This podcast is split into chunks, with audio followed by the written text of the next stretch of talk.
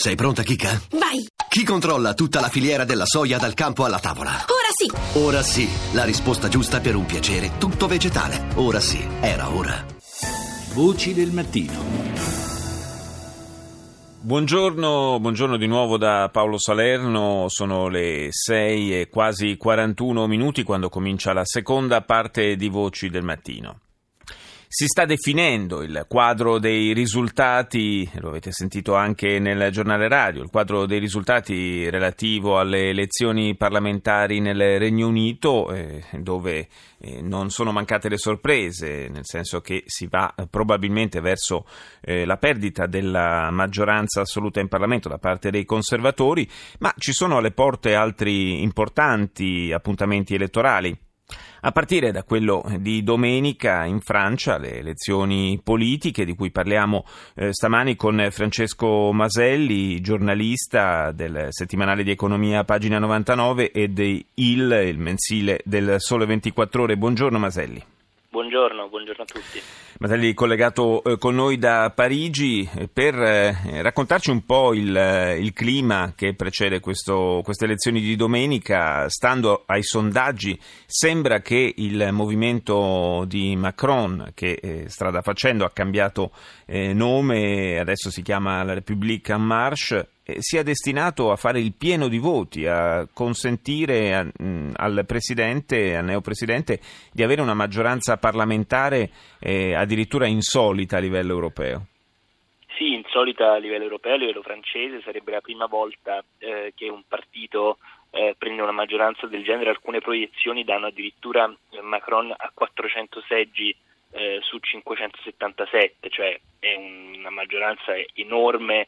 Eh, addirittura sembra che lui avrà la maggioranza senza gli alleati dei Modem, che è il partito di centro con cui lui ha fatto, eh, insomma, ha fatto un accordo elettorale. Quindi, sì, quelli di Bayrou. Eh, sì, esatto. Quindi è una situazione inedita. Adesso aspettiamo e vediamo effettivamente che cosa succederà domenica, perché eh, diciamo, questi sondaggi sono affidabili. I francesi in genere sui sondaggi ci azzeccano durante le presidenziali, hanno eh, veramente i sondaggi ci hanno preso allo zero virgola, insomma, però eh, come, come, in Inghilterra in Francia si vota con i collegi, eh, per cui è un po' diverso, non è eh, diciamo, il voto nazionale che assegna eh, i seggi in Parlamento, ma eh, è ogni collegio che deve essere vinto dal candidato, sono 577 mini presidenziali come se fosse, per cui andiamo, vediamo che cosa succederà.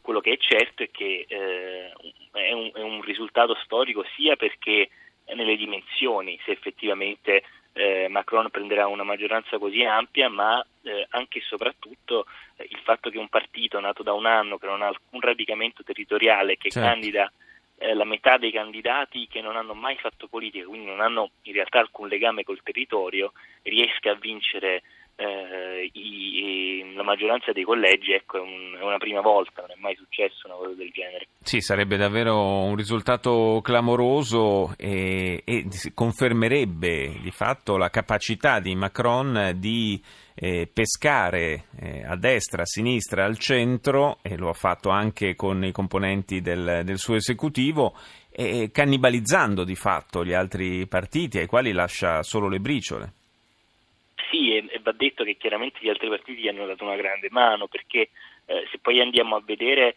eh, questa cosa che lui ha, ha nominato eh, un governo che è sia di destra che di sinistra, con un primo ministro eh, che viene dai repubblicani, poi ehm, in, rende alcuni collegi per gli elettori molto difficili da, eh, da decifrare, per esempio c'è un collegio al nord di Parigi dove c'è un candidato per esempio investito eh, dai repubblicani, quindi dal centrodestra, eh, che però è sostenuto sia dal governo che dai, che dai repubblicani, per cui eh, l'elettore quando va a votare questo, questo, candidato per chi sta votando? Per la maggioranza certo. o per l'opposizione?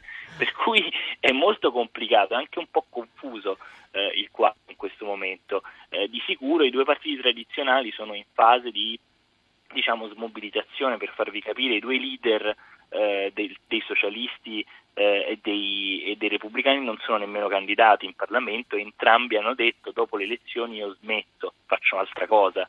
Ecco, questo dà un po' l'idea eh, che non c'è neanche un po' un progetto di futuro immediato per cui Macron non solo è riuscito a rimobilitare i suoi elettori che l'hanno votato alle presidenziali, ma è anche riuscito a smobilitare gli elettori degli avversari. Sì, una sorta, di, poi... una sorta, di, perdita di identità, possiamo dire, da parte dei partiti tradizionali, socialisti in particolare, che sono dati assolutamente in picchiata, si parla di una trentina di seggi o poco più.